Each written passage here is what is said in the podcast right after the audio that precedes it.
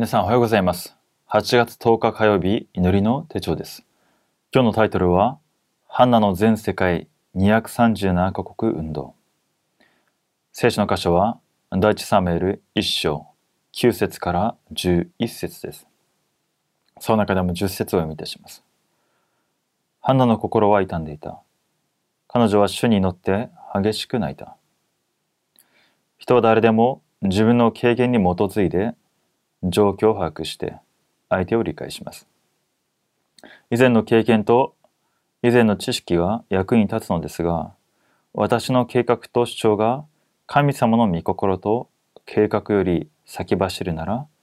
神様と通じることは難しいです。どのようにすれば神様と通じる祈りを捧げられるのでしょうか。大人の方がレモンたちに教えるときに、気をつけるべきことがあります。自分の世界観の中から次世代を教えてしまうということです。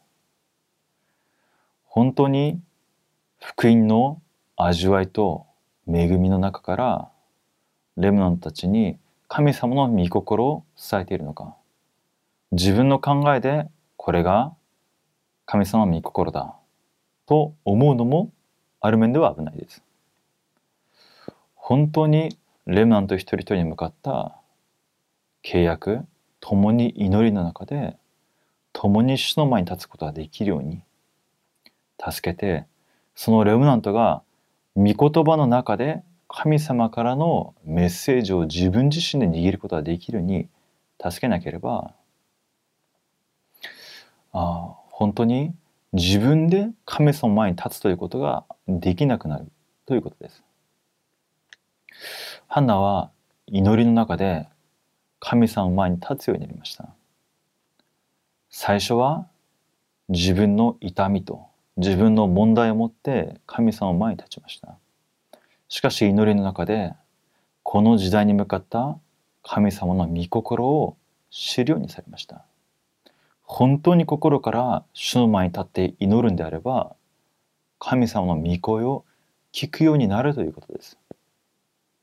レムナントたちはこの体験をしなければなりません。人から教われて、教師から教わって、また住職所からこう言われてではなくて、神様と私の関係の中で、御言葉を通して神様の御声を聞く体験が必要だということです。ですので次世代のサムエルは契約の横の箱で寝ながら神様の御声を聞くようになりました。なぜ？ハンナが神様の御声を聞いて、この時代に神様の人がいない、ナジル人がいないんだな、その祈りの中で生まれてきた子なので、私たちが祈りの中でレムナントを育てるんですけれども、サムエルのように幼い頃から御言葉の中で主の御声を聞くレムナントが立つんであれば、一時代を生かすようになります。サムエルのようなレムナント一人が現場で立つんであれば、時代が変わるようになるということです。だいいちサムエルのいっしょうとだいいちサムエルのにしょうでハンナの霊的な状態は全く違います。今日、だいいちサムエルのいっしょうとにしょうを読んでみてください。神様の御声を聞いて、契約を握って、神様の御心にとどまるのであれば、霊的な状態が一新されるようになります。今日、私たちがハンナが受けた答え、共に受ける祝福の時となるように、共に御言葉を見ていきます。一つ目です。ハンナの祈り。祈りは、神様の絶対計画と、その計画が成り立つ時刻表を質問することです。日曜礼拝と毎日の黙想時間を通して、神様が必要とされることが何かを引き続き求めていかなければなりません。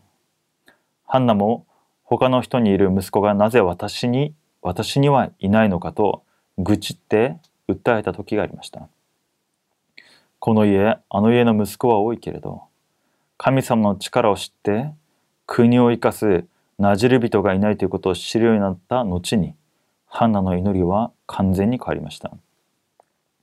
二つ目です。サムエルの祈り。神様の絶対的、時代的な必要と絶対計画を見つけたハンナに、神様はサムエルを与えられました。サムエルは幼児の時から母親のハンナと離れて神殿で過ごし、幼い時から契約の箱のそばで寝ていて、神様の御声を聞きました。人間的な観点で見れば、簡単なことではなく、常識外れの無理な決定のようですが、神様はハンナとサムエルを通して国と時代を生かされました。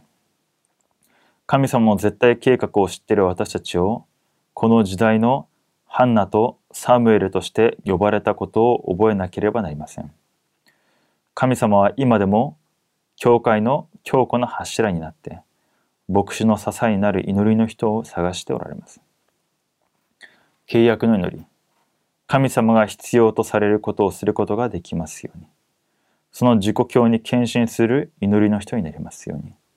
イエス・キリストの皆によってお祈りいたします。アーメン。それではお祈りいたします。父なる神様、感謝いたします。私たちをこの時代のナジール人として召してくださり感謝いたします。ハンナのように、もし今自分の痛みや願いを持って神様に祈っていたとしても、心からの祈りの中で神様の御心を悟ることができますように。今の時代に本当に神様が必要とされるところに私たちの心と中心があるように、私の心と考えを主が守り導いてください。私たちの祈りが一時代を癒し生かす次世代を生む祈りとなりますように。私たちの祈りが御座につながり、御翼運動を起こす祈りとなりますように。日本の偶像が砕かれて、災いが砕かれて、主に立ち返る御翼運動の祈りが日本の現場で回復されますように。感謝し、主イエスキリストの御名によってお祈りいたします。アーメン。